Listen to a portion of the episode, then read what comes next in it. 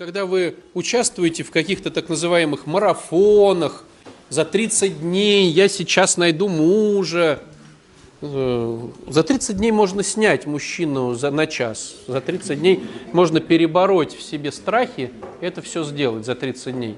А найти себе мужа, жену, за 30 дней вот эти все истории, они не работают. За 30 дней, допустим, вот мы знаем Дом Надежды на горе, за 30 дней можно понять, что ты болен, и понять, куда надо идти. Но идти там долгие-долгие, может быть, годы. Так вот, э, ситуация заключается в том, что надо заниматься для восстановления и телом, и психикой, и социумом, и своей духовностью. И понятное дело, что каждый должен э, мастер заниматься своим направлением – то есть, когда священник учит тебя заниматься телом, отжиматься, а тренер учит тебя, как правильно креститься, это не совсем корректно. То есть хочешь заниматься телом, иди к тренерам, к врачам, лечебнице, к профессионалам, которые на этом собаку съели, они все знают. Хочешь заниматься своей психикой, иди э, на хорошую программу. Вот программа 12 шагов – прекрасно представляет как продукт всю эту историю. Хочешь заниматься своим социумом, у тебя по-любому должен быть психолог. Хочешь заниматься духовностью, иди в храм и занимайся с духовником, со священником, своим приближением к Богу. К чему я это говорю? Я это говорю к тому, что ты сейчас находишься в храме. И здесь мы все-таки имеем контекст Бога. Но так как мы понимаем, что надо еще заниматься и телом, и психикой, и социумом, то мы э, делаем какие-то площадки, на которых, на наш взгляд, неплохо работают какие-то специалисты. Ну, мы площадкой по поводу твоего тела не занимаемся, в городе и так полно всяких медицинских учреждений и фитнес-индустрии. А вот э, психологией мы э, занимаемся. То есть вот есть Колпинская, есть Свиаборская. Это те площадки, на которых мы предлагаем э, хорошим, на наш взгляд, специалистам работать с такими деструкциями, как зависимость и созависимость. И вот эти объявления по поводу вот Колпинской и Свяборской. Свяборская – это Парк Победы, Колпинская – это Чкаловская, да. Там две минуты там, и на Свяборской там там 10 минут, или от электросилы, да, 10 минут. На краю парка прям находится, рядом с наркологическим диспансером номер один вроде. Вот. То есть, занимаясь одной духовностью, будут э, результаты очень долгие. Занимаясь одной психикой, тоже долгие результаты. Вот надо заниматься и тем, и другим одновременно. Понятное дело, а как же дети, а как же родители? То невозможно только в храм ходить невозможно только психологией заниматься. Невозможно только через тело, медитируя там или как-то что-то, что-то. Э, это будет, ну как сказать, проблема разбила тебя по четырем направлениям. Собираться надо тоже по четырем направлениям. Вот и все. Вот. И тут есть такой момент очень важный. Э, почему мы напираем на духовность и психологию? Потому что это, ну, отчасти похожие моменты. Это не физкультура все-таки. Потому что психология – это разговор о душе, а духовность – это разговор о привлечении в твою душу Бога. Но если говорить вот уже более глубже, э, в чем разница и в чем отличие? Психология даст тебе прекраснейший самоанализ и анализ других людей – и все. В чем значит, что значит и все? То есть, если ты долго будешь заниматься психологией, ты прекрасно будешь понимать свои мотивы. Здесь у меня эгоизм, это я четко понимаю. Здесь у меня нечестность, это я четко понимаю. Здесь вот я действительно не прав, это я четко понимаю. И ты будешь хорошо анализировать поступки других людей. Ты будешь понимать, что здесь человек не хотел, но сказал, потому что защищался от страха. Здесь вот она имела в виду то, хотя хотела сказать вот это, но просто у нее деструкция с папой, она так не могла сказать. Я все это прекрасно понимаю. Вот это хорошо дает психология. И более глубокое увлечение психологией – это просто ты перепрыгиваешь, э, то есть ты идешь не шажками, первый шаг, второй шаг, третий шаг, а ты будешь перепрыгивать через там 3-4 шага. Ну, простой пример. Я раздражаюсь, я просто злюсь на кого-то. Э, по шагам. Со злостью невозможно работать, потому что это следствие раздражения. С раздражением э, невозможно работать, потому что это следствие э, обиды. Я такой думаю, о, а чем я обиделся? Вот, я обиделся на то, что я ожидал одно, получил другое. Как с этим работать? Надо учиться не ожидать. Еще шаг назад. Еще шаг назад. А почему я ожидаю? Потому что я хочу по-своему. Еще шаг назад от своеволия. Потому что я хочу, как хочу. То есть эгоизм. Это вот по шагам. А если ты долго в этой теме, ты сразу, я раздражаюсь, где мой эгоизм?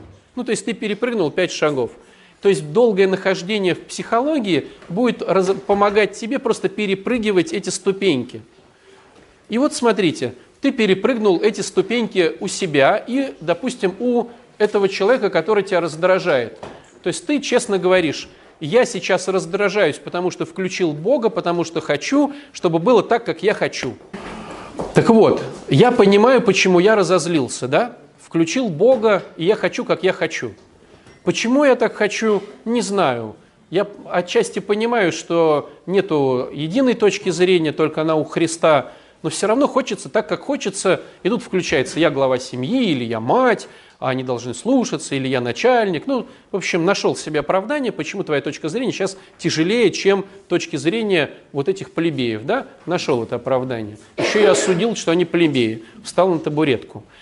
Ты нашел оправдание, почему партнер так себя ведет. Ну, понятно, что воспитывался в такой семье, понятно, что по-другому не умеет, понятно, что для него это э, зона дискомфорта так со мной общаться. Ты нашел его эгоизм. И вот ты, красавчик, нашел свой эгоизм и нашел ее или его эгоизм. И все. Психология на этом заканчивается. А что с этим делать-то? Ну, ты нашел свой эгоизм. Ну, ты знаешь, что да, она не права или он не прав. Да, по идее, надо сейчас подойти и обнять, потому что ну, она так сказала, потому что хотела навредить, потому что это был страх, потому что у нее нет Бога, и потому что потому, и она знает мои ахиллесовые э, пяты, там, пяты, да, и она вот ударила прям в самое больное. Хотя не хотела, это была защита. Да, я все это понимаю. Но я не могу ее обнять. Мне хочется убить этого человека. Потому что меня укольнули в самый эгоизм. И чем дольше, почему мы злимся больше-то на домашних, а не на чужих? Потому что эти люди умеют прям в самое уколоть. Если тебе там в автобусе скажут что-то, это как бы ерунда. А этот ведь скажет, скажет. И скажет ведь так, что ты прям вот, прям вот, ну ты прям готов вот испепелить. Потому что тебя изучали долгие годы. Ты был крысой этой подопытной, да. И если уж э, начнется спор в семье, то тебе скажут, ах, так, а помнишь ты то-то? И прям, прям копье в эгоизм в твой, в твою гордыню. И все, психология-то в этом, ну, как бы, я понимаю, что мне надо подойти, обнять, сказать, я понимаю, что ты не можешь с этим справиться, я понимаю, что у тебя сил нету, я понимаю то-то, я понимаю, почему ты так сказал или сказала – я все это понимаю. Давай обнимемся и начнем все заново, друг мой сердечный. А попробуй. Это ты можешь подумать через неделю после побоев этого товарища сковородкой. И человек лежит в больнице, и ты думаешь, через неделю. Ну, вообще-то, правильнее говоря, православные люди, наверное, должны были обняться. Это ты думаешь через неделю. А всю неделю ты еще думал, мало я сковородкой дал. Надо еще кожу было спустить с этого товарища. Так вот, никакая психология не работает с твоей гордыней. Она ее только показывает. И чужую гордыню она с ней не работает, она только показывает. С гордыней может работать только Бог. И мы собираемся здесь, чтобы прорабатывать эту гордыню. Как ее прорабатывать? На самом деле, тоже громкое заявление – проработать гордыню невозможно. ее можно, даже вот это громкое слово, ее не, не то, что можно усмирить, можно через Бога ее хоть как-то обуздать, через Бога, заморозить, если хотите, там как-то вот ее зацементировать, и все. И что получается? Чтобы сделать хороший самоанализ своих нечестностей и ну, слабостей партнеров, неважно, да, каких, ну, партнеров я имею в виду во взаимоотношениях, в отношениях, мы занимаемся психологией. А чтобы обуздать эту гордыню, к которой мы все равно придем через любую психологию, надо заниматься духовностью. Но мы не можем заниматься и тем, и тем равнозначно вместе. Мы можем, конечно, на Колпинской тоже помолиться. Ну, помолиться и все. И здесь мы можем тоже немножко проговорить про нечестности. И все. Но это площадка на 99%, чтобы ты работал своей гордыней. Говоря психологическим языком, с эгоцентризмом. А те площадки для того, чтобы ты там видел свои нечестности. И чтобы умел э, с ними сжиться сначала и сказать, ну да, окей, я такой. Ну вот я вот такой, ну что сделать, что выросло, то выросло. Принять себя, начать любить себя, начать через это любить партнеров своих. Это все Колпинская, Свяборская или другие площадки, если хотите, там на Рябиновой прекрасный есть центр. Ну, центров много, да, каких-то хороших площадок э, выздоровления. И каждая из них нужна. Если ты ходишь только в храм, как правило, ты не видишь своей нечестности. Если ты ходишь только в психологию, ну, ты видишь свои нечестности, а что ты с ними будешь делать? ВОЗ и ныне там. Вот. А взаимо вот это вот обмен этими вещами, оно дает, конечно, хорошие результаты. Но если ты не будешь ходить в спортзал и не будешь себя лечить, у тебя просто тупо кровь не будет ходить, ты не сможешь иметь силы эти все. Ты будешь сидеть в депресснике. И сколько бы ты ни причащался, у тебя будет депрессняк. Потому что кровь надо гонять. Надо выйти и что-то начать делать, трудиться. Просто раньше люди трудились на огороде и ходили пешком до храма там 50 километров – мы сейчас не имеем такой возможности. Мы это заменяем там, дорожкой беговой. Просто многие говорят, а как же раньше не было физкультуры, а только духовность? Не было такого. Как не было физкультуры? Камни таскали, в огороде возились, сапоги там в руками делали вручную. Физкультуры было ого-го. Я даже больше могу сказать, вот если кто-то занимается спортом, особенно какими-то вещами, ну там сушка, кардио, вот эти все вещи, он знает, что э, повседневная нагрузка дает больше сжигания калорий, чем нагрузка в зале. Как ни банально это звучит. Почему? Потому что нагрузка в зале ты сжег и отдыхаешь. Что это я буду перенапрягаться, я на тренировке устал, ой, у меня завтра тренировка, я не буду перенапрягаться. И ты в результате тренируешься только в зале – а когда у тебя повседневная нагрузка, я без, без автобуса туда иду, я по эскалатору здесь спустился, у тебя нагрузки больше. Кровь гоняешь, депрессии меньше. Но с другой стороны, если ты не наладишь отношения в социуме, как ты будешь выздоравливать? Как ты пойдешь в храм, где говорится, прежде чем прийти в храм, помирись со своими обидчиками. Вот тебе и работа с социумом. А как ты с ними помиришься, если ты им должен там 200 тысяч и не отдаешь, если ты им там дверь подпалил, если ты там что-то еще сделал, иди помирись со своими обидчиками. Без социума, без отношений в социуме не наладишь ты отношения с Богом, как ты их не хочешь. Как ты здесь будешь красиво, благоговейно, лилейно лоб крестить, а ты с мамой в ссоре и ругаешься на нее матом. Ну, это нереально. Или с мужем, или с детьми. И получается такая интересная штука – что и тренировка нужна, или врачевание, и занятие по программе нужно, и нужен социум тебе выравнивать, выстраивать, заново все придумывать, и духовность тебе нужна. В этом плане я буквально еще два слова так вступительных по поводу программы. Почему мы предлагаем программу 12-шаговую анонимных алкоголиков, наркоманов – созависимых, обжор, сексоголиков, какие там еще бывают направления самые распространенные. Почему мы предлагаем такую программу? Многие говорят, что ну, есть на рынке другие программы по поводу работы со своей психикой. Друзья, они есть, но на данный момент ни одна программа психологическая в мире не стоит на том уровне, как 12-шаговая.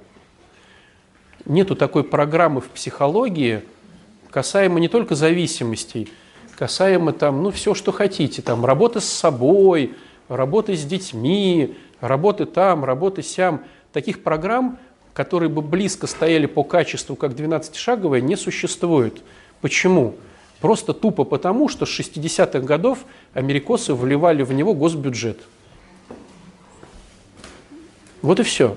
То есть нету ни одной на рынке такой психологической программы, ни Фрейда так не разрабатывали, ни гуманистов, ни гештальтов, ни какие-то вот там э, трансформации. Они все хорошие. Но с 60-х годов люди вбивали деньги только в эту программу. Вот так вот сильно. Было открыто куча институтов, было написано кучу диссертаций.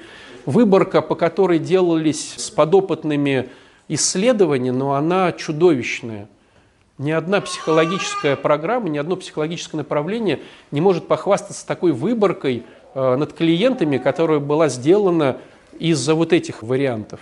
То есть просто-напросто она ушла так далеко, как вот, ну, кинематограф голливудский ушел от кинематографа российского. Только потому, что там денег очень много крутится, и там привлечены ну, люди очень большие умные. А у нас, как правило, это человек, который прочитал там 20 книжек, э, что-то компилировал себе, э, синтезировал в голове, и вот это вот начинает. Неважно, священник или психолог. Ну, то есть невозможно такой объем информации переработать, исследовать и преподнести в простом виде, как эта программа. И она очень простая, только потому, что над ней очень много народу трудилось. Это не потому, что я хвалю там америкосов или кого-то всего-то. Но так получилось, что госбюджет выливался только в Польше, в программу 12-шаговую, и в Америке. Но в других странах тоже вливался бюджет в какие-то другие психологические темы. Работы с, э, с военнослужащими из горячих точек вливался госбюджет в разных странах – работы со стариками вливался госбюджет, в работы с детьми и с инвалидами вливался госбюджет. Но не такой, как 60-х годов у америкосов. Ну, вот и все. То есть поэтому на рынке, как ни хотите, другого просто близко не стояло. Она имеет свои погрешности. Ее надо тоже как-то к нашему менталитету э, прикручивать. Но это, грубо говоря, как знаете, машина с левосторонним рулем относительно велосипеда, который ездит у нас по стране. Да, на левосторонний руль, но это машина, а не велосипед или самокат. Ее тоже можно приспособить к нашим дорогам. Это по поводу Колпинской, что-то я со Свяборской, да. Батюшка, вопрос как раз вот этот Объясните, что значит любить себя?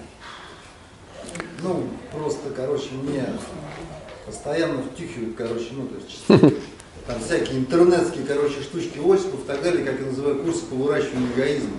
Ну и конкретно, то есть, как бы не понимаю, что, что, что значит любить себя просто, ну, то есть у многих в ну, блин, вот этот вопрос, мне кажется, он очень важен. Что значит любить себя? Э, невозможно на него ответить индивидуально, потому что, ну, смотрите, представьте ситуацию, вы тренер по качалке. Вы тренер по качалке. И вы можете сейчас сказать, ребята, надо приседать. Можете же так сказать, надо приседать. А человек говорит, а как конкретно приседать?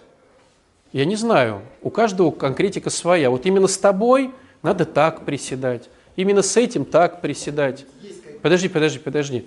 То есть, когда мы говорим об конкретике, мы должны посмотреть на конкретного человека и дать ему конкретные результаты. Потому что когда действительно я могу использовать упражнение «любить себя», я могу уйти действительно в эгоизм. А могу не уйти в эгоизм. То есть я могу приседать и сломать себе спину, могу приседать и не сломать себе спину или колени не повредить. Как это сделать? Смотрите, все очень просто. Когда ты приседаешь и ломаешь себе колено, там понятно. колено вылетело, да? А как понять, что ты в эгоизме? То есть эгоизм – это деструкция, это разрушение каких-то своих внутренних штук. А любить себя – это конструкция. То есть, когда я начинаю делать упражнения, я учусь любить себя, я могу сломаться, могу не сломаться. И нету конкретной рекомендации, потому что конкретно с тобой может быть рекомендация то-то, то-то, а конкретно там с Виктором может быть то-то, то-то а со Светланой то-то, то-то. Я могу сказать только идею. Любить себя – это любить себя. Я не спрашивал рекомендаций, то есть делали рекомендации. Ну, любить себя – это значит принимать себя таким, какой я Не факт. Я, я не знаю. Кто кому-то да, кому-то нет. Ну, я не знаю, друзья, это уже пошла конкретная рекомендация. Ну, смотрите, как любить женщину? Вот давайте так, вот мы сейчас строим вопрос, как любить женщину. Ну вот сколько тут женщин, столько и вариантов, как их любить.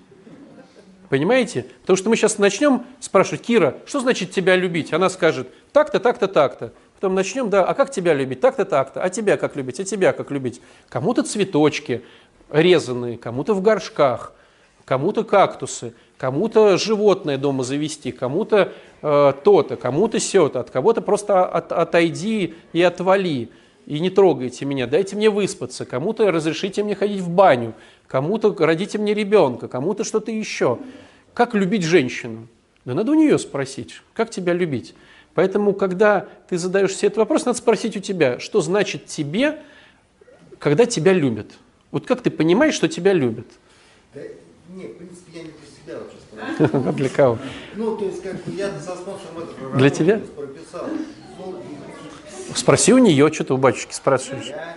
Надо у своей женщины спросить, как тебя любить. Ну, то есть в контексте вы, вот, был разговор про Колпинскую. Вы сказали, что Колпинская учит себя любить. Поэтому ну, я... Нет, я так не сказал. Ну, ну что-то такое. Ну, то есть как бы научиться любить себя. Я сказал, что на Колпинской занимаемся психологией, в которой может прорабатываться разные варианты. И один из вариантов, через запятую я сказал, в том числе, допустим, любить себя. Да, вот я, короче... Там будет тренер, коуч, там, психолог, который будет конкретно говорить конкретные упражнения для конкретного человека. Есть вопрос. А что такое гордыня? Как это конкретно? Это эгоизм. Если говорить нашим языком, это эгоизм. А эгоизм это хорошо или плохо? Эгоцентризм для меня плохо, а эгоизм хорошо. А чем для тебя хорошо?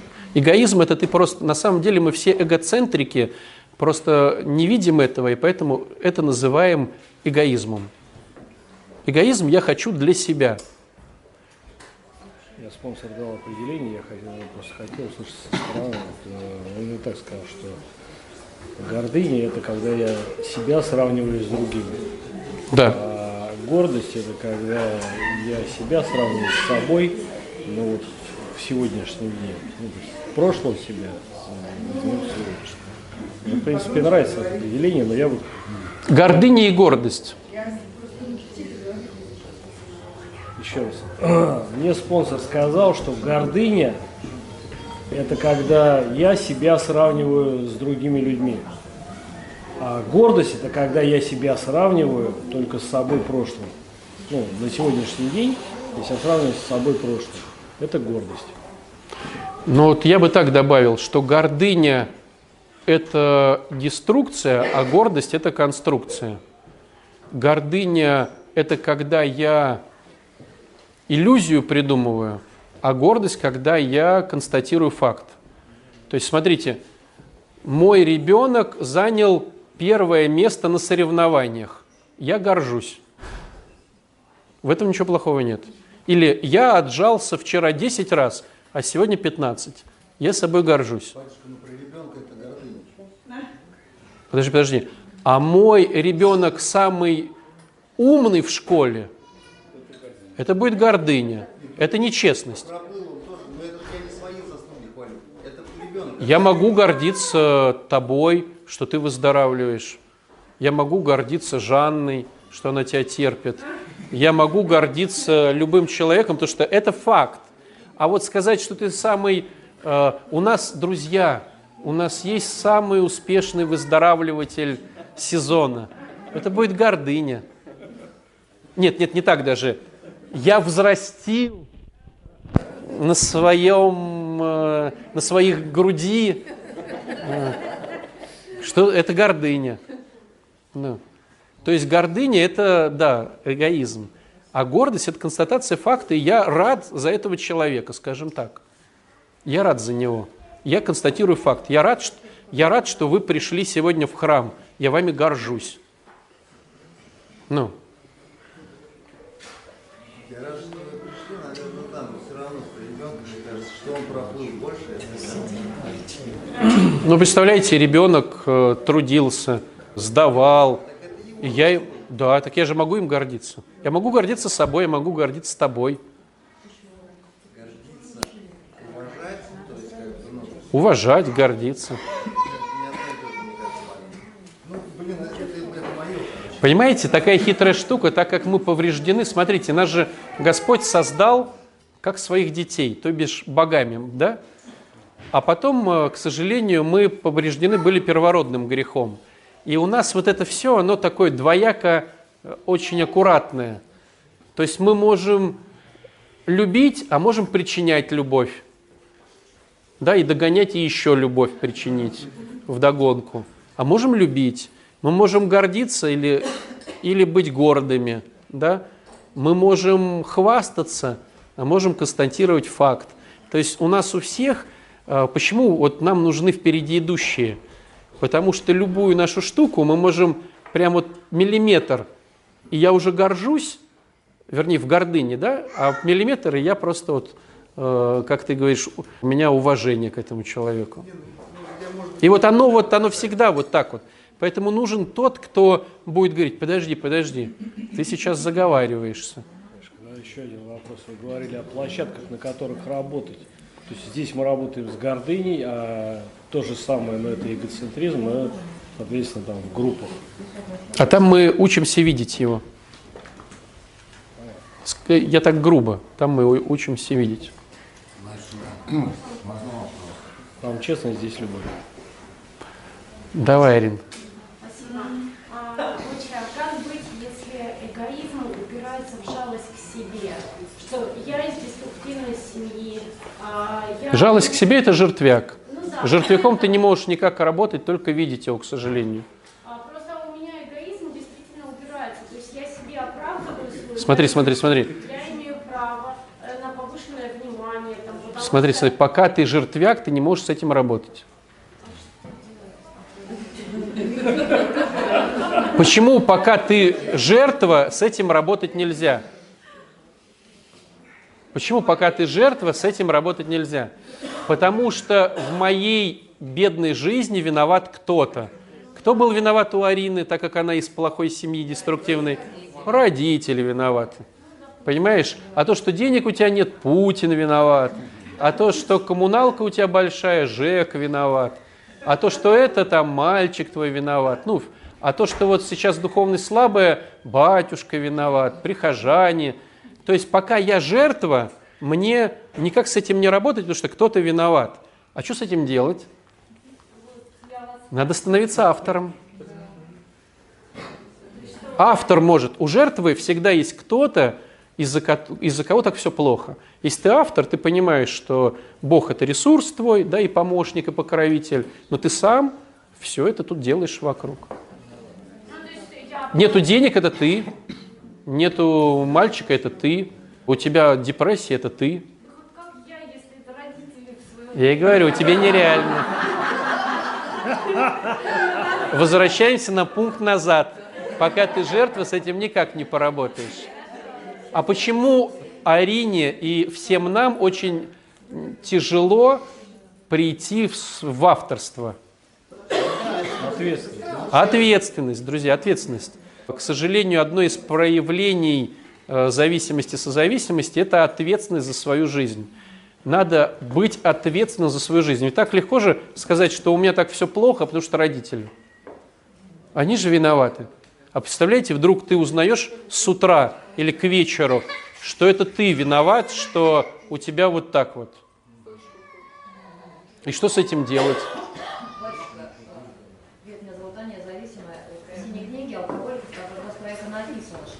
Самая основная новость из всего, что мы вообще узнали про себя, что во всем виновата я сама. Что эго, мой эгоизм, это корень моего заболевания. Ни родители, ни бабки, ни детки, ни моя вся предыдущая родня не виновата в том, что я такая. То есть вот как только я это увидела, С этим можно начать работать. Да, и мне стало намного легче. То есть все мои там обвинения, там и все такое. То есть мне показали меня. И вот это самая большая новость, радостная была для меня в тот момент, когда я делала третий шаг. Вот и все. А вы заметили, как э, классно по этому треугольнику этого товарища, как он там в жертве, э, да, как ты из жертвы, Арин, тут же в преследователя, они же виноваты. Кожу с них содрать. Как интересно, да? Ну, я сейчас себе вот сейчас только что придумала, что, наверное, другая девочка, там не Арина, а Марина, имея такую же историю, могла бы совсем по-другому жить сейчас действовать, да, как автор. Ты сейчас можешь действовать по-другому. Не надо про свое прошлое. Прошлое было, вот ты была такая, как могла. Но сейчас, вот именно сейчас, там э, в 12.40, там 2, ты можешь действовать по-другому. Ты можешь начать заниматься собой, своими делами, учиться себя любить, помыть этот пол там в храме. Ты можешь. Выходит, что э- э- это не от Бога. Конечно, не от Бога. Бог все создал. Бог все создал, а человек все испортил. Своим, своим выбором свободным. А если он... Не то, что не свободным выбором, друзья, тут немножко другая тема с Адамом и Евой. А были ли они Были, были. как-то откуда Из священного писания. Разных трактатах по-разному? Понимаете, какая интересная штука с этим первородным грехом? Это не то, что они просто не послушались. Ну, не послушался человек и не послушался. Ему говорят, ешь груши, а яблоки не ешь. А я взял и съел яблоко. Дело не про это. Но это такое, как бы, очень простецкое. Спасибо тебе большое. Ну, неважно, Ева захотела или не Ева захотела. Э, Немножко не про то. Вот знаете, есть такая ситуация, когда... Вот есть у тебя ребенок, и ты понимаешь, что он только начинает эту жизнь. Если сейчас твоему ребенку дать тысячу долларов или миллион вообще, он не сможет их грамотно, он начнет выпендриваться там, рядом со своими одноклассниками, однокурсниками, нос задирать. Ну вот, может, вы видели людей, вот эту вот молодежь, которая не заработала этих денег, но они считают, что они круче других. А чем они круче? Что их родители круче, одели его, посадили в хорошую машину, дали ему хороший телефон, он задрал нос. Так вот, э, а теперь представь ситуацию, что у тебя есть возможность так подготовить ребенка, чтобы он сам заработал эти деньги, но пока он их будет зарабатывать, он и взрослеет. Чтобы когда он их заработал, он их уже нос-то не задирал. Вот у Бога, вероятно, была идея, чтобы мы постепенно подготовились, выросли в познании добра и зла. А что предложил э, сатана? Сразу. Здесь и сейчас. А я сразу хочу. А подготовки нету. И вот, вот это вот, оно все испортило. То есть это не то, что она взяла, не послушалась и съела, а то, что человек должен был вырасти до этого через какое-то время, а может быть и не дорасти даже. Может, это не его уровень. А вот здесь и сейчас сразу. У Бога есть идеи. Конечно, у Бога есть идеи. Не у- Бог существует, все. Откуда ты знаешь? Он просто есть. Откуда ты знаешь? Без идеи, без, без- он просто есть. Живое А может быть сложно есть? У него нету идеи. Откуда ты знаешь? Представляете? Откуда ты знаешь, что он не личность? Откуда ты это знаешь? А это, это, это любовь, даже любовь. Когда ты занимаешься йогой, друг мой, будь аккуратен. А все же, наверное, начиналось, наверное, с того, чтобы дотянуться лбом до колен. Все начиналось с того, что я стал задыхаться и начал живот расти, Ну, бросил пить и Пошел на йогу. нет, сам начал самостоятельно. Начал понимать, что надо что-то менять, Имейте наставников. потому что потому что, Потому что когда ты сам, становишься сусам. э, это все есть личность, это просто говорят личность. Это, Хорошо, Игорек. Я просто могу Мы разрешаем я могу каждому... объяснить, но Не надо. тяжело понять. Не надо со объяснять. личности. А как отключить личность, тогда начинаешь понимать, что Да. Потому что личность Давай, Серег. Там такая фраза, что страхи от недостатка веры. Ну, Где это? где взять веру? Понимаете, друзья, ну, мы не можем нигде взять веру. Вера – это семечко, которое посажено в нас уже. Мы имеем возможность возделывать эту семечку. Мы можем ее поливать грамотно. Мы можем ее к солнышку и крутить вокруг там, да, э, своей оси. Мы можем удобрять. Но она растет, как растет. И ты не можешь этот росток, который у тебя, там у тебя вера, допустим, на миллиметр из земли, а у кого-то куст целый веры. И ты не можешь, потянув за эту вот э, маленькую зелененькую штучку, сделать куст. Оно растет. Ты можешь каким-то образом повлиять на скорость роста, но растет оно само. Мы можем повлиять. Как мы можем повлиять? Мы можем начать служить, допустим. Мы можем начать разбирать свои деструкции, свои э, дефекты характера, уходить от них. Мы можем э, просить об этом у Бога. Мы это можем. Но оно же растет само. И то, я так, узнаете, про куст я так это, то что в Евангелии написано, что если даже с гречишное зерно, гречишное зерно это пыль, если вы видели, у, у ну, да, оно же прям пыль-пыль, то есть такая, то есть она там миллиметрик, и уже горы можно передвигать. Но так как мы горы не передвигаем, это говорит о том, что у нас куст это батюшка так загнул, мягко говоря. Ну просто тогда уныние какое-то, уж прям вообще ходишь, ходишь, а у тебя даже пылинки нету. Хочется верить, что есть хоть куст, не дерево, но кустик. Вот. В общем, оно растет. Ты можешь это каким-то образом ускорить, пытаться, вернее, ускорить. Пытаться ускорить. Но опять же от Бога зависит, как оно растет. А чтобы грамотно все делать, нужен впереди идущий. Вот.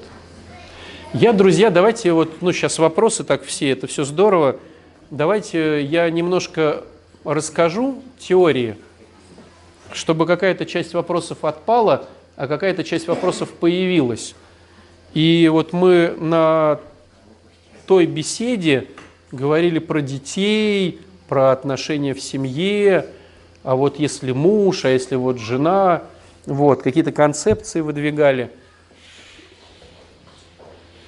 Говорили, пришли к выводу о том, что все-таки надо любить, а что значит любить.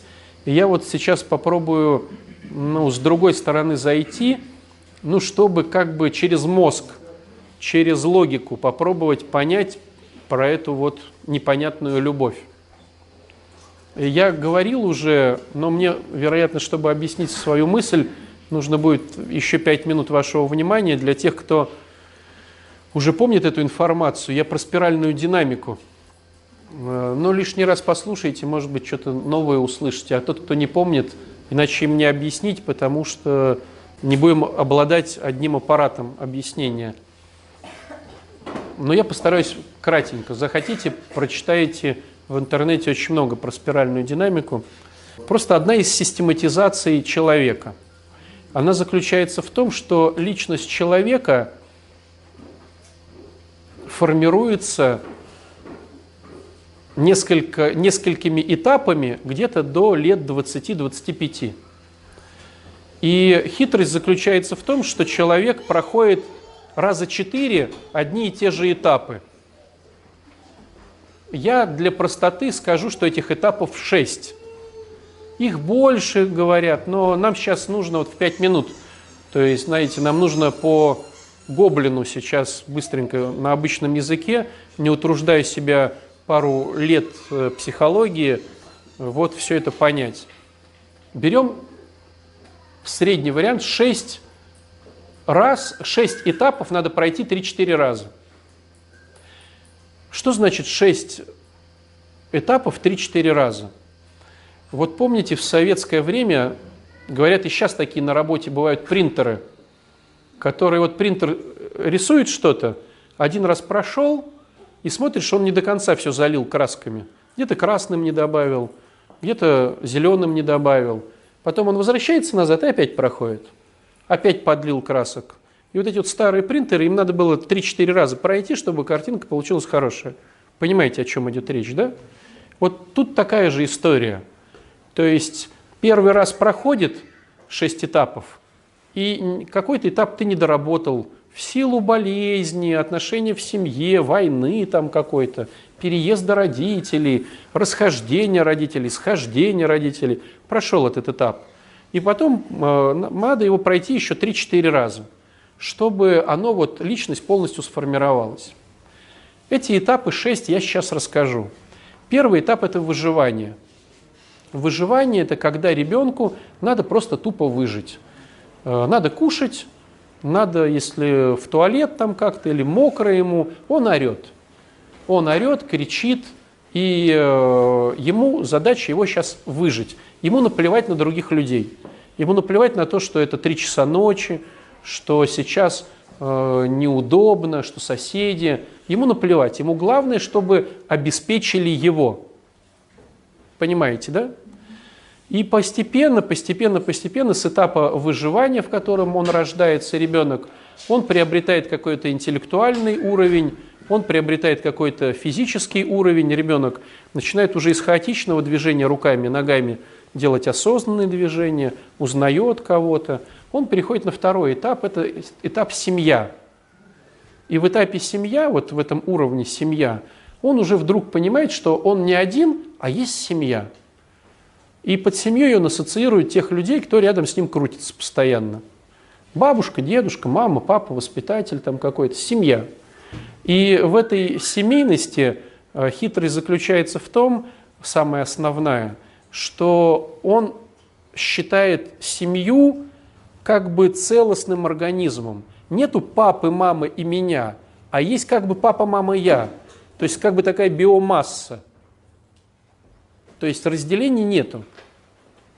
И поэтому, если я хочу кушать, мама знает, что я хочу кушать. А если я прищемил палец, папа это тоже знает. Потому что мы как бы биомасса. И он в этом развивается. Какое-то время приобретает интеллектуальный какой-то багаж, физический багаж. И когда он его перенасыщается, он переходит как бы на третий уровень. Его можно назвать уровнем бандит или боец – он становится прям бандит-бандит. Как это характеризуется? У него свое мнение на все. И он ничего не хочет, что ты говоришь. Ты говоришь, пошли спать. Не хочу. Ешь кашу. Не буду. А, может быть, пойдешь гулять? Никогда. И он меняет свои мнения. Он проснулся, ты говоришь, ой, ты кто сегодня проснулся? Он проснулся зайчик, мама, хочет морковки. Мама побежала, стругает морковку, прибегает, он говорит, я уже кролик там, или я уже там лисичка, я хочу там этого. Ты бегаешь, а он там хочет то одно, то другое. Вот у него, как бы вот он такой вот наглый, сам себе на уме свои правила. Неважно, кто что думает. Проходит какое-то время, он насыщается эмоционально-физиологически и переходит как бы на третий уровень, уровень команды, уровень правил. Как это увидеть? Вот, может быть, мамы особенно хорошо видели – Приходишь в детский садик, и все дети играют, но каждый сам с собой. Это вот третий уровень, боец. А потом хоп, и они играют все там в прятки вместе. Это они перешли на другой уровень развития, и он понимает, что одному не интересно. Интересно в компании. Но в компании интересно только если есть правила. Правила футбола, правила там догонялок, правила пятнашек. Ему очень важно сейчас правила. И он всем говорит, а правильно я сделал? а вот учительница сказала, что я это, а вот ты, папа, не это там. Ну вот он везде в правилах. И вот он в этих правилах живет, живет, живет, насыщается и переходит как бы на пятый уровень своего развития, когда он хочет быть в правилах в команде, но самым успешным. Ну, допустим, девочка говорит, я хочу быть самой красивой в классе, а мальчик говорит, я хочу быть самым сильным, а у меня должно быть платьишко красивее всех, а я должен играть на гитаре круче всех. Я хочу быть в команде, но самым успешным. Пятый уровень развития. В нем он какое-то время находится, ребенок, и потом он понимает, что соединение нескольких успешных людей дает синергию, то есть очень большой выхлоп. И он говорит, давай я хороший гитарист, а ты хороший барабанщик. И организуем вместе ансамбль, команду. Я не против, что ты хороший барабанщик, потому что я хороший гитарист. Но на пятом уровне он был один, а здесь он уже организовал команду. Вот таких шесть уровней. И смотрите, вот шесть уровней прошли, а потом они начинаются заново, как вы думаете, когда? Они начинаются заново, когда ребенок, как правило, идет в школу. То есть опять у него выживание в школе после садика, опять он понимает через какое-то время, что надо объединиться в семью, чтобы лучше выжить, заводит все друзей. Потом он хочет быть а, один, потом он опять в команде класса, они что-то делают, потом он хочет быть самым лучшим, потом объединяется с кем-то самыми лучшими. Потом второй раз проходит у него, когда он из начальной школы где-то примерно переходит в старшую школу опять родители его либо переводят, то есть он сидел в, классе в одном, теперь они уже ходят, там их защищали учителя, тут они уже дерутся с много, с одно, со старо, старшеклассниками. И вот опять выживание, объединиться с кем-то, и вот оно пошло. Потом проходит эта тема, потом поступление либо восьмой, это, ну, конец восьмого у кого-то, у кого-то одиннадцатого. То есть надо либо в училище идти, либо в институт идти. Опять выживание, объединение в семью, и вот это все. Потом у кого-то армия. И каждый из нас где-то 3-4 раза прошел эту всю историю. И когда мы выходим во взрослый мир, мы выбираем один удобный для нас уровень. Кто-то хочет оставаться в выживании, кто-то семейным становится, как правило, мамы, которые говорят, я хочу в семье все свое время посвятить. Кто-то становится на третьем уровне спортсмен или правда бандит.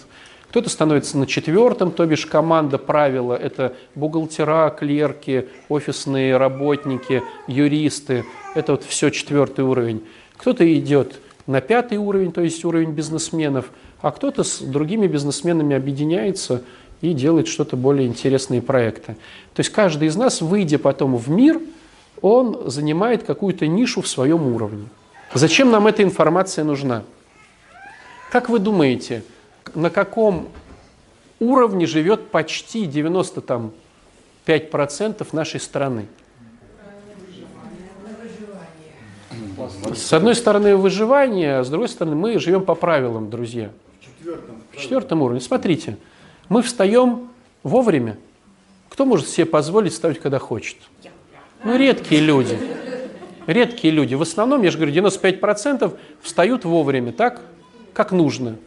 Потом ты идешь чистить зубы, и надо позавтракать, как нужно, так ведь? Потом ты подходишь к гардеробу, и ты же одеваешься как нужно. Ты же не, не пойдешь на работу в халате домашнем. А чего? Удобно очень. Ночью некоторые ребята вон из э, стран зарубежья ходят в халатах.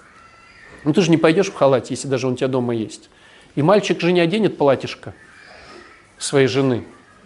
Ну не все, да, 95% не, не оденет, да. В топике не пойдет, и э, хвостик себе не сделает, в лосинах и стринги сверху. Вот. То есть вы смеетесь, на самом деле вы даже не замечаете, что вы оделись по-правильному. И потом вы идете на правильную работу как? Ведь вы идете правильно, вы же не идете по дороге, потому что там собьет машина, это неправильно. Вы идете по тротуару и переходите на зеленый свет. Вы знаете, что можно перебежать на красный, но вы же говорите, блин, это неправильно, но я спешу. Но вы осознаете, что это неправильно. Или если вы едете на маршрутке, вы же смотрите ее номер, потому что эта маршрутка привезет меня на работу, а это не привезет, это правильно. И вы приходите на работу вовремя же вовремя. А пришли клиенты. Вы же, даже если кто встает, когда хочет, он же знает, как правильно стричь клиентов. а не как вот взяла там и маковку ему выстригла и послала. Ну, вам виднее. То есть мы все делаем правильно. А потом смотрите, за ваши деньги. А она говорит, а я принесла огурцами э, солеными. Ты говоришь, это неправильно. У нас тут денежки. А сколько по правильному надо дать тебе денежек? А вот твоя прическа стоит столько-то, а краска стоит столько-то. По правилам? По правилам. Так ведь? Потом идете домой. Идете опять же по правилам дорожного движения в метро. Вы же не прыгаете туда, пока еще метро не пришло. Ну, туда прям. Вы же ждете, пока придет этот самый, откроется. Вы все делаете правильно. И вы знаете, что если в метро кто-то будет сейчас петь песни, это неправильно. И даже если у вас хорошее настроение, вы в метро никогда не будете петь песню. А если вам страшно, вы не будете взвейтесь кострами, то есть подбадривать себя. Потому что это неправильно. Но ведь так ведь? Не будешь же петь в метро? Ну, иногда. Но вы понимаете, что это неправильно. А наоборот, неправильно делать. Это понятно. Но делать неправильно, зная, как есть правильно. Выделиться из толпы. Да, но зная, как правильно. То есть мы в голове держим эти правила.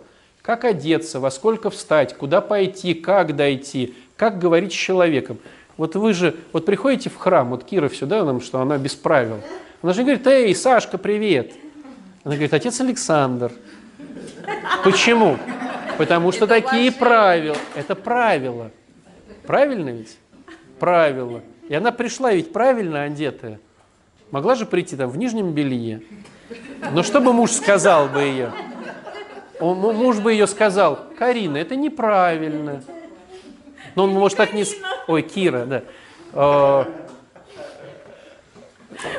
Оговорка по Фрейду, да? Он ничего про Карину не говорил. Вот.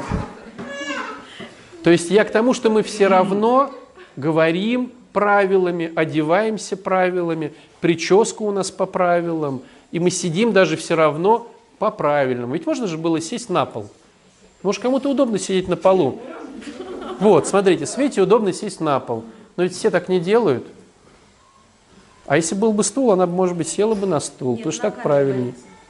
Может, камеры боится. Вот. Понятно, что в нас привнесли. Но мы, я к чему сейчас? Я просто, чтобы не углубляться, смотрите, мы встаем правильно и ложимся правильно. И мы понимаем, что если мы засиделись допоздна, завтра рано вставать, мы делаем неправильно. Так ведь? То есть на 95% населения в 95 случаях своего времени живет по правилам, даже не осознавая этого. А правила появляются только на каком уровне нашего развития? На четвертом. Они не появляются на третьем, они не появляются на втором, они не появляются на первом. А уровень семьи какой уровень? Аж второй. Представляете, почему у нас так все плохо в семьях? Мы 95% времени живем по правилам, и когда мы приходим в семью, мы включаем правила по инерции. А в семье нету еще пока правил. Правила появляются только в системе, в команде. А семья это не команда, это не система, это семья. Это что-то такое нежное, интимно, святое.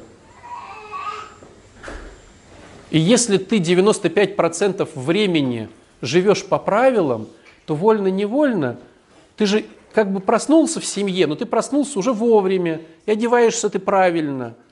И как тяжело, когда жена к тебе обращается или муж, не забыть, что ты не должен по-правильному с ней общаться. Ты должен общаться по любви. А любовь и правила – это вещи диаметрально противоположные. То есть вот если мы берем сферу, ну сферу, не круг, а сферу – ну там, земной шар, то это два разных полюса, северный и южный, правила и любовь. Смотрите, Бог он кто? Любовь. Он любовь. Если бы он жил с нами по правилам, у нас бы здесь не сидело. Ну, по-честному. Ни один бы из нас бы сегодня до храма не дошел, ни один бы из нас сегодня не причастился. Я бы не, не был бы священником, нам бы не дали этот храм. Ты бы головы бы не поднял, если бы были бы правила у Бога. Если бы Бог сказал, ах, так, значит вот так. Вот он же нам вроде как дал правила, да? Не убивай, не лги, не прелюбодействуй, не ври. А кто живет по этим правилам? Никто. Так значит, надо нас убить? А вроде как любит все равно. То есть любовь и правила – это взаимоисключающие вещи. В семье это любовь, а на четвертом уровне это правило. Как только правила делаешь в семье, ты убиваешь что? Вот и все. И вот эти все в интернете, все красивые фразы, либо ты хочешь, чтобы тебя любили, либо будь справедливым, бла-бла-бла. Это все про это. Справедливость – это правило.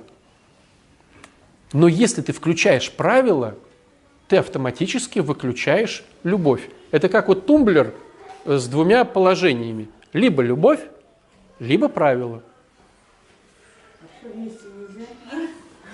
Нельзя. Я есть Бог. Слушай батюшку, а дойдешь до этого. Я есть Бог, Бог порядка. Порядок. Я есть Бог, Бог порядка. Не, ну вообще, там второй раз... не Кто есть Бог порядка? Константин Николаевич? Бог есть. Как бы я радовался, друзья. Александр, Я, я есть Бог порядка. Есть такая же какая-то, я уже не помню. Да где. понятно, что порядка. Порядок, Порядок, устроен, порядок, да. Хаотичность, она вот... Должна быть здесь, да. Да. Но правил нету. А Порядок и правила это разные вещи. Это от ума. Правила и порядок. Ну смотрите, по факту. А, Пришел муж поздно и не звонил. Жена должна обидеться по правилам. И обижается, к сожалению. Ты давай за жену не отвечай. У нас много женщин. Не надо, вот я и говорю, не надо так. Жена пришла в него, говорит, я... Ну, давайте по-честному, девчонки, разыграем эту ситуацию. Муж не звонил, пришел поздно. Неправильно поступил? Сволочь. Пришел, пришел, от него пахнет чужими духами, растрепанный, счастливый, виноватый, счастливо виноватый. Это весна наступила, время года весна, можно определить. По правилам, что надо сделать? Выставить за порог. По правилам. Ну, по минимуму обидеться. Ну, не звонил человек целый день. А, давайте еще утрируем картинку. Обещал тебя сходи- сводить в кино, ты наготовилась, и он еще говорит, все, прихожу в 6, в кино идем, билеты купил. А, нет, ты купила, давайте сутрируем. Ты купила билеты еще, как дурочка, да? И вот он это самое, не пришел. Неправильно же поступил. Непорядочно. Порядка в этом нету, Константин. Как правильно с ним поступить? Как минимум обидеться. Ну, как минимум обидеться. Он, он может быть сильный, он тебе тоже даст. А по любви как поступить? А по любви надо обнять, поцеловать, сказать, ты, наверное, устал. Кот мой мартовский. Устал же, а голод, а тебя там покормили. Не покормили, а я приготовила. А если Не жена женщина- так? Не женщина, а мечта. Не женщина, а мечта. Нет, а если жена? Давайте утрировать другую картинку. Жена заходит в дом, мягко говоря, под шофе, растрепанная. Давайте дальше утрировать. Лифчик сверху платья, да? Что должен по правилам сделать муж? Застрелить. А по любви что должен сделать?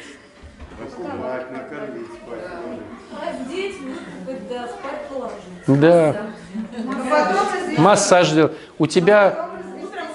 Да почему развестись-то? Батюшка, отдать обратную связь и поговорить о чувствах. Нет, нет. Можно я, поговор... Можно я проговорю свои чувства? Он говорит, нет. Спасибо. Ну, вот поэтому, друзья, вот поэтому мы сидим в субботу в нарколожке, не со своими любимыми э, гуляем, катаемся на велосипедах, загораем и радуемся. Ну, можно загорать и не в Питере. Жены не приходят в таком виде, и мужчины стараются вовремя приходить. То есть к чему я хочу сказать? Я хотел до вас донести сегодня логику этой всей истории по поводу семьи. Правила появляются только на четвертом уровне развития. И они, к сожалению, пропитывают всю нашу жизнь. К сожалению. Но поэтому очень редко встретишь людей, у которых в семье все хорошо, которые могут прийти в семью и отключить этот рубильник, понимая об этом чисто инстинктивно. Мы можем этому научиться, но мало людей, кто от природы, видя своих родителей такими, вот так себя ведет. Но тебе надо запомнить, что в семье ты выключаешь правила. Просто мы в тот раз говорили а, по поводу, а вот дети не заправляют, они делают все неправильно. Я сказал, детишки, правильно за собой убираться. Вы поняли? Они говорят, поняли. А чего не убираетесь? А мы не хотим. И по правилам надо дать им леща. И они будут убираться. То есть можно и обезьяну научить кататься на велосипеде. Но любви там не будет. И потом эти люди будут уже с новым отцом Александром сидеть в новой нарколожке и говорить, здравствуйте, у меня три года трезвости, я классно заправляю кровать, я отличник и медалист, но я не умею, но я не умею себя любить, батюшка, что это такое? Не эгоизм ли это? Понимаете? Кровать заправляешь? А он да еще и кровать не заправляет.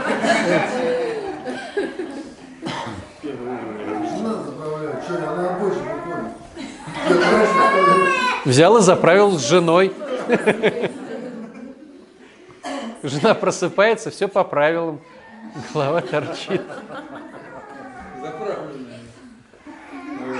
И вот если с этим не жить постоянно, об этом всегда забываешь. Потому что 95% времени мы проводим в правилах. Оно нормально. Ну, мы юридическая страна, у нас есть, у нас есть какие-то власти, у нас все везде построено по правилам. В школу приходят по правилам, на работу приходят по правилам, зарплату получают по правилам, правильными бумажками. То есть контора не может нарисовать свои бумажки, ты скажешь, это неправильно. Ну, все везде по правилам. А домой приходишь, включил правила, все разрушил. И ведь страх, вот сейчас начну любить, на шею сядут, и все будет плохо. И вот здесь вот есть выбор. Либо он заправляет кровать, но потом становится зависимым человеком, либо он в обнимашках и любви, но не путь, как да, по, вот, по, может, не выучился, не то, не все. Кто вот сейчас детей там на ЕГЭ там переживает, сует в институты правильные, с ними вместе поступает? Или были у кого-то? Дети не уходили с первого курса, ты там заплатил кучу денег, а дети взяли и ушли, а им не понравилось. И такое же бывало. И вот самое интересное, знаете, что вот только вот в этом возрасте, если ребенок, не дай бог, ну, зависимый, мы понимаем, что лучше бы мы, да бог там с этой кроватью, лучше бы обнимали побольше. Но поезд ушел. Поэтому сейчас мы можем это приня- принять только к своим женам, мужьям. Вот семья, жены, мужья, родители.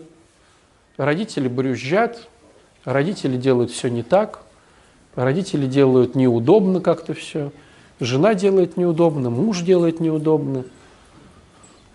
А ведь не хочется так. И опять возвращаемся тогда к эгоизму. А я хочу, чтобы ты делала, как я хочу. Я муж. И вот мы хоть и говорим о том, что жена должна слушаться мужа, а муж должен любить жену. Но есть ли понимание того, что, ну так по-человечески, муж имеет право требовать что-то от жены в послушании, на самом деле ровно на столько килограмм, насколько он ее любит. Понимаете? Но если ты хочешь стопроцентного послушания от жены, ну и люби ее сто процентов. угождай ей, хвали ее, лелей ее. Можешь только на 50, ну не переживай, что и она тебя на 50% только слушается. А если он думает, что он ее любит как надо, она как бы на самом деле, она любит Да, бывает такая ситуация сложная. А, Мы думаем, что оно вот так, а на самом деле оно не так. Как нам это узнать? Надо спросить, дорогая, я люблю тебя, как ты думаешь? Правильно ли я все делаю? Я не про чувства сейчас, я про дела. И она говорит, да ты что, ты и любовь это до луны. Ну все, обратная связь. Или ты говоришь, а я так тебя слушаюсь, правильно ли я все делаю? Ты говоришь, ты меня слушаешь вообще? Ты знаешь это слово? Вот. А бывает ситуация тяжелее, она не отвечает. Почему они не отвечают? Потому что, как правило, на 90% они уже это говорили, а ты ничего не слушал обратную связь, и им уже надоело.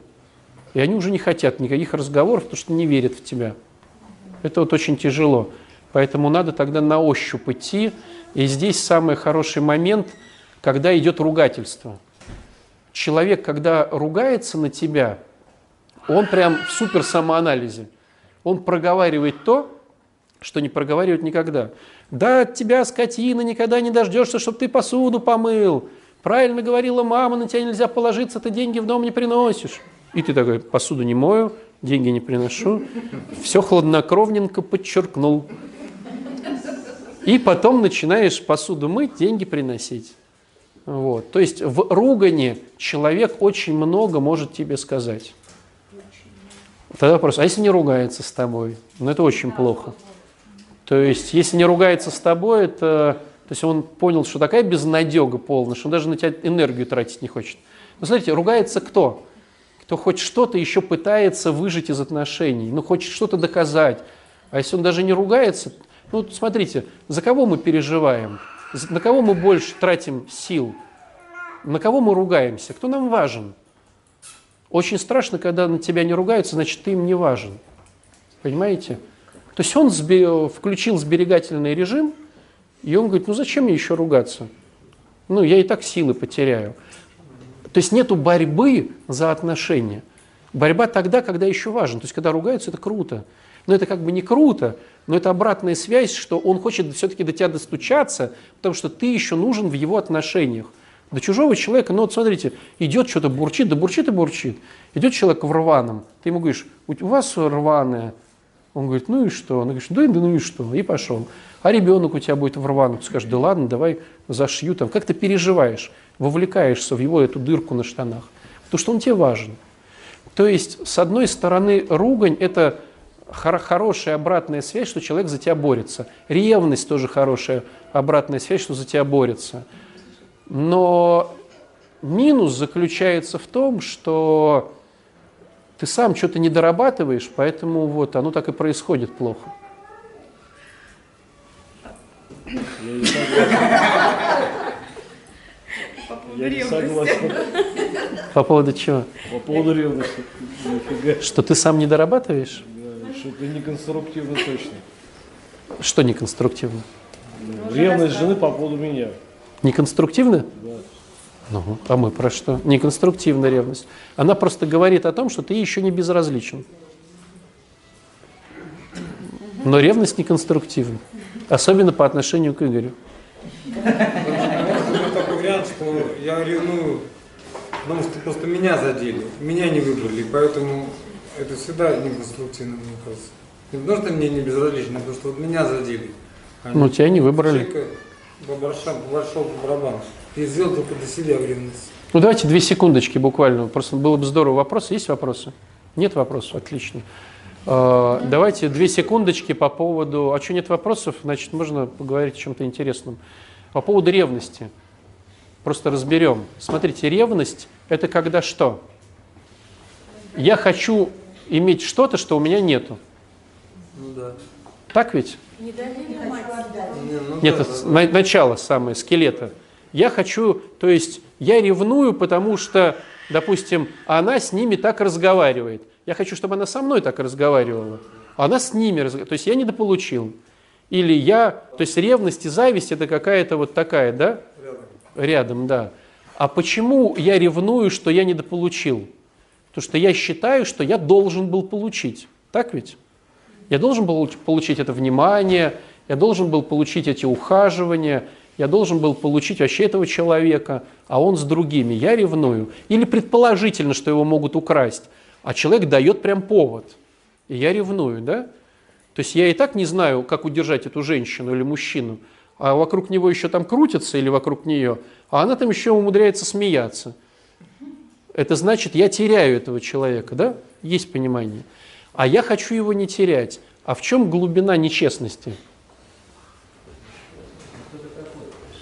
Первый момент – это не мой человек, что хочет, то и делает. Почему я считаю, что это мой раб? Хочет – смеется, хочет – не смеется, но хочет с одним, хочет с другим. Я могу сказать, слушай, я вот такой, вот мои деньги, вот мой ум, вот мои там воспитания, я вот такой. Хочешь – будь со мной. А человек может сказать, ты знаешь, а я не хочу быть с тобой. Но ты же вчера была со мной, вчера мне хотелось, сегодня не хочу. Имеет право на это? Имеет. А завтра может прийти опять? Может. И ты можешь так же. То есть вчера, да, я тебя выбирала или выбирал. Сегодня не выбираю, но имею право. Имею. Почему? Не Ну, отношения брака, правильно? Это не по правилам. Да нет, дело не ну не, подождите, подождите. Мы сейчас просто, мы не про свободную любовь. Я про то, что партнер имеет право тебя сегодня выбирать, а завтра не выбирать. Партнер это муж или кто? Да, если муж. И мы про отношения. Хорошо, давайте у- уменьшим отношения. Тебя муж имеет право сегодня выбрать, а завтра не выбрать. Имеет право. Почему не имеет? Потому что он же законный муж есть. Законный. Он может никуда не пойти. Он может сидеть на том же диване. Ну смотрите, я хочу сегодня с тобой говорить, а завтра не хочу с тобой говорить. Имею право?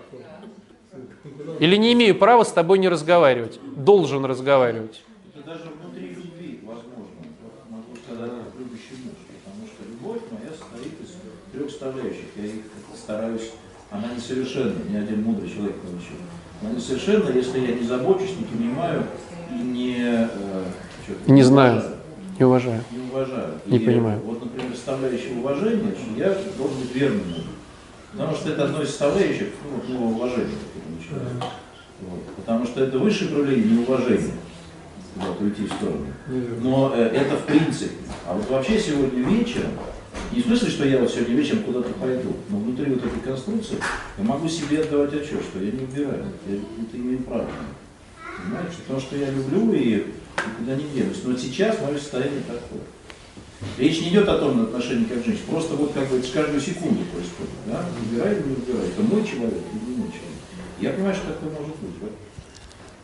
Ну давайте вот просто, вот смотрите, вот я хочу сейчас с Юрием Николаевичем говорить, а могу я иметь право не говорить с ним?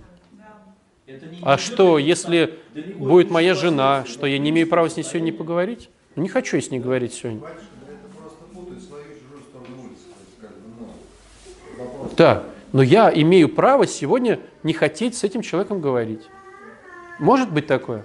Потому что мы друзьями останемся. Может быть. Я имею право сегодня не хотеть с ней заниматься сексом. Имею право, но я не хочу. Она говорит, а я хочу. Ну здорово, а я не хочу. Но имею я на это право? Или я должен, как раб, там, что что это ты такое имеешь... право вообще? На основании чего оно дается? На основании того, что ты свободная личность. Получается так, что муж глава семьи, слушайте его беспрекословно, значит, женщины, а женщина не имеет права выбора. Это все игры. Он, это не значит, про то. Ну, как-то тут, как это дискриминация. Ну мы сейчас вообще не про это. Я сейчас про то, что человек... женщины меньше уже. Да почему? Ну, потому что она должна слушаться мужа. Слушаться мужа, да, и что? Но имеет право не хотеть-то она или нет? Я слушаюсь, что я, я делаю тебе пельмени, но я не хочу их делать. Я могу так? Я сейчас с тобой буду разговаривать, потому что я тебя слушаю, но я не хочу с тобой разговаривать. Ну, имею право не хотеть-то я. Ну не хотеть это само собой может произойти. Ну. Делать-то должна, как должна. Ну, смотрите, вот Бог нас любит, давайте так уж, Бог нас любит, Богу. но Он нас любит совершенно Совершенно. Он разрешил нам с ним не разговаривать, когда мы не хотим. Ты пользуешься этим разрешением? Пользуешься. Каждый день. Но я теряю сам от этого. Это понятно, но все равно. Он тебя любит, он не заставляет тебя с ним разговаривать, молиться. Он говорит, хочешь молись? Конечно, мне будет приятно, если ты со мной будешь молиться. Ну, разговаривать со мной. Но хочешь, не разговаривай. Это твой выбор. То есть, если Бог так нам разрешает, почему я должен запрещать своей жене или мужу? Бог сам так делает. Он говорит, хочет, конечно, если ты будешь со мной разговаривать денно и ношно, мне будет приятно. Но не хочешь, не разговаривай. Или смотрите, мы можем позволить себе не прийти сегодня в храм? Можем. Понятно, что он, наверное, расстроится. Но имеем на это право. То есть жена может тогда сказать, а я не приду сегодня.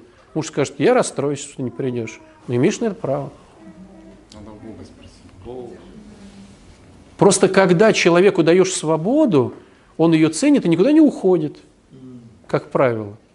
А когда ты его держишь в клетке, он всегда хочет выбраться. Хочет улететь. И мы... Ну, выбирает, потому что ей классно с ним. Но, по идее, может выбрать другого. Смотрите, мы же имеем возможность сейчас сказать, Господи, я в Тебя не верю, хочу стать мусульманином.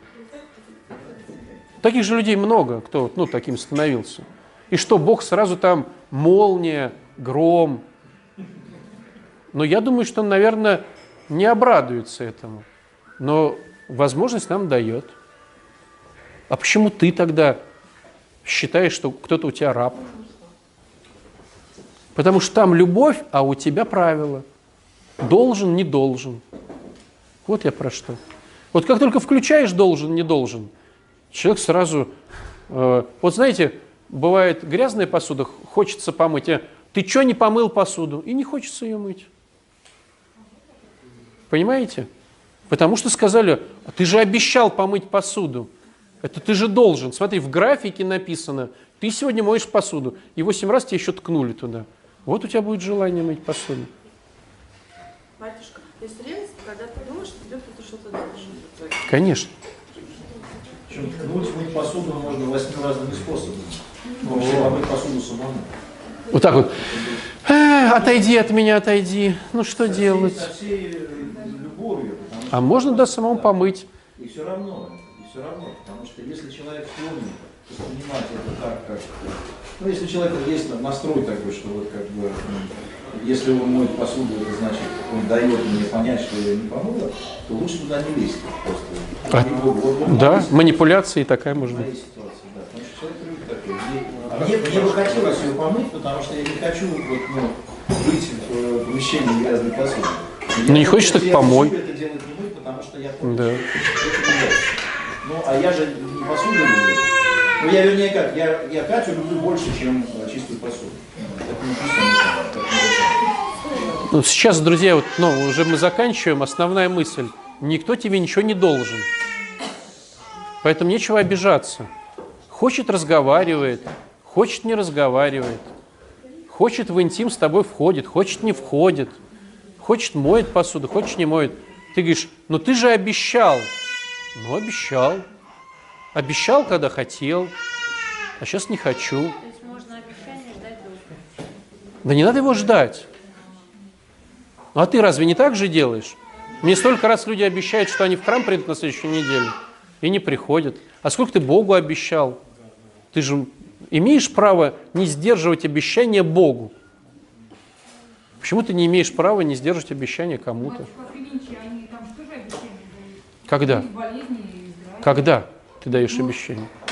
Ну, это- Когда ты даешь обещание в венчании? Ну. Священник молится и говорит, Господи, помоги этим бестолочам, чтобы они в болезни и в здравии. Если я, допустим, я замуж выхожу, да, и я, все равно же так или иначе, я же обещаю с этим человеком оставаться, чтобы не случилось. Сейчас да. А а? А разве не так бывает в жизни? Ну, Так и бывает. Ну ты же он выгнала свою. Сама выгнала и говорит. ну, тут получается, что, что все равно правила-то как, ну, как бы они должны... Какие правила? Какие правила? Чего ж ты не пользуешься этими правилами? То что он не по правилам, да? И вот начинается. Какие правила? Правила уважения к другому, к свободе другого человека. А ну, До какого-то момента ты вы- выбираешь. Но вот Бог выбирает всегда. Ну смотрите, давайте перенесем опять на Христа. Сколько раз ты уходил от Него? Один раз? Десять раз? Но Он тебя выбирает. А сколько раз нам прощать? 70. Понимаете? А если он три раза уйдет, прощать его или не прощать? По, по как бы идее всегда прощать. Но по жизни мы знаем, что бах и кончилось, и выше уже не прыгнешь. Я бы и готова там 30 раз прощать, но не, не получается, все, все остыло, не могу я с ним. И такое тоже бывает. Мы же, ну, все же имеем какой-то уровень свой. Каждый имеет свой какой-то, ну, уровень поднятия штанги. Кто-то 50 поднимает, кто-то 100, кто-то 150. Бог поднимает бесконечность. Он нас прощает постоянно. А в жизни, как мы знаем, чего ушел раз, ушел два, и все, и как бы, ну, Ну вот я слышу это, что это опять тоже падение в жертву, что вот как бы другой сядет на шею мне. А почему вы считаете, что сразу плохая история? Вот я- смотрите, мы сейчас говорим, а давайте пользоваться идеей без правил. И сразу же вы проиграли. Все, он сядет на шею. Почему нету ни одной версии? «А, Вау, батюшка, так теперь у нас будет счастье в семье. Вот почему такого нет? Вы уже проиграли. То есть в новой стратегии вы уже видите только минусы. Почему никто не видит плюсов в ней? Ну да, по идее, если я автор сильный, да, я выбираю такого же сильного сумасшедшего. Да ведь смотрите, давайте по-честному. Ты бы хотела, вот как женщина, чтобы муж с тобой оставался дома сегодня вечером, потому что это его решение или это твое решение? Понимаете? Ты знаешь, что он может сейчас встать и сказать, слушайте, а я пошел с друзьями смотреть э, футбол. Имею право? Имею. Но он не пошел с друзьями смотреть футбол, потому что ты такая классная. Классно же. Или ты говоришь, ну давай, иди, иди, давай, давай, давай, давай. И он такой, да нет, я лучше посижу дома. И вот сидит там себе. Классно? Да ничего классного. Круто, когда ты так строишь отношения, что он имеет право идти, но не уходит. То, что с тобой круто. Вот это круто. Потому что я вам могу сказать, он все равно уйдет, если захочет. Просто ты об этом знать не будешь. Поверьте мне. Либо уйдет физически, либо уйдет ментально. Он будет с тобой есть, но будет есть с другой женщиной. Он будет с тобой заниматься сексом, но будет заниматься сексом с другой женщиной. Он будет с тобой засыпать, но будет засыпать с другой женщиной. И просыпаясь, будет тебя целовать, целует другую женщину. И тебя... А потому что, допустим, в этом пироге его устраивает больше твоих кусков, чем ее. А меня не устраивает. Поэтому он тебе это и не говорит.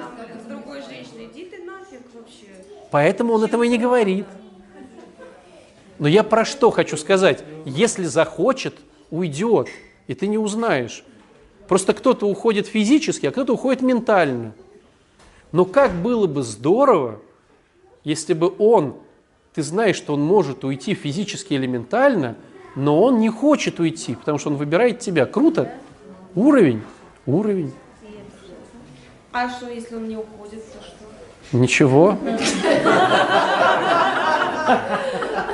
Если человек не уходит, то больше бонусов, что ты ему нужна, чем не нужна. А если он от тебя не уходит, то что? Что больше бонусов, что ты ему нужна, а не он. Ну, то есть все то же самое. Так что радуйтесь жизни, дети мои. У вас все хорошо.